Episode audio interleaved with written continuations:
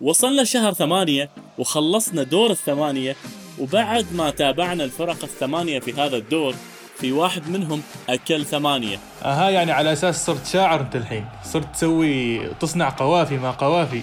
والله الكل صار شاعر خصوصا بعد ما شفنا الكارثة اللي بأمانة يعني صدمة لجمهور برشلونة أو حتى جمهور الفرق الأخرى.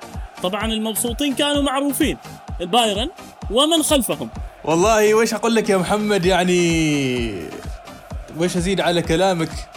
النتيجة الأداء الفرق بتاريخها وعراقتها. يعني نشوف نتيجة مثل هذه. وفي القرن 21 على كرة القدم الحديثة. أنا أحس فيك غصة إدريس. والله ويش أقول لك؟ يعني هي غصة ولا هي حسرة ولا هي يعني نتيجة مثل هذه ما تتمنى تشوفها. يعني آخر نتيجة كبيرة شفناها في هذا القرن كانت نتيجة ألمانيا مع البرازيل في كأس العالم 2014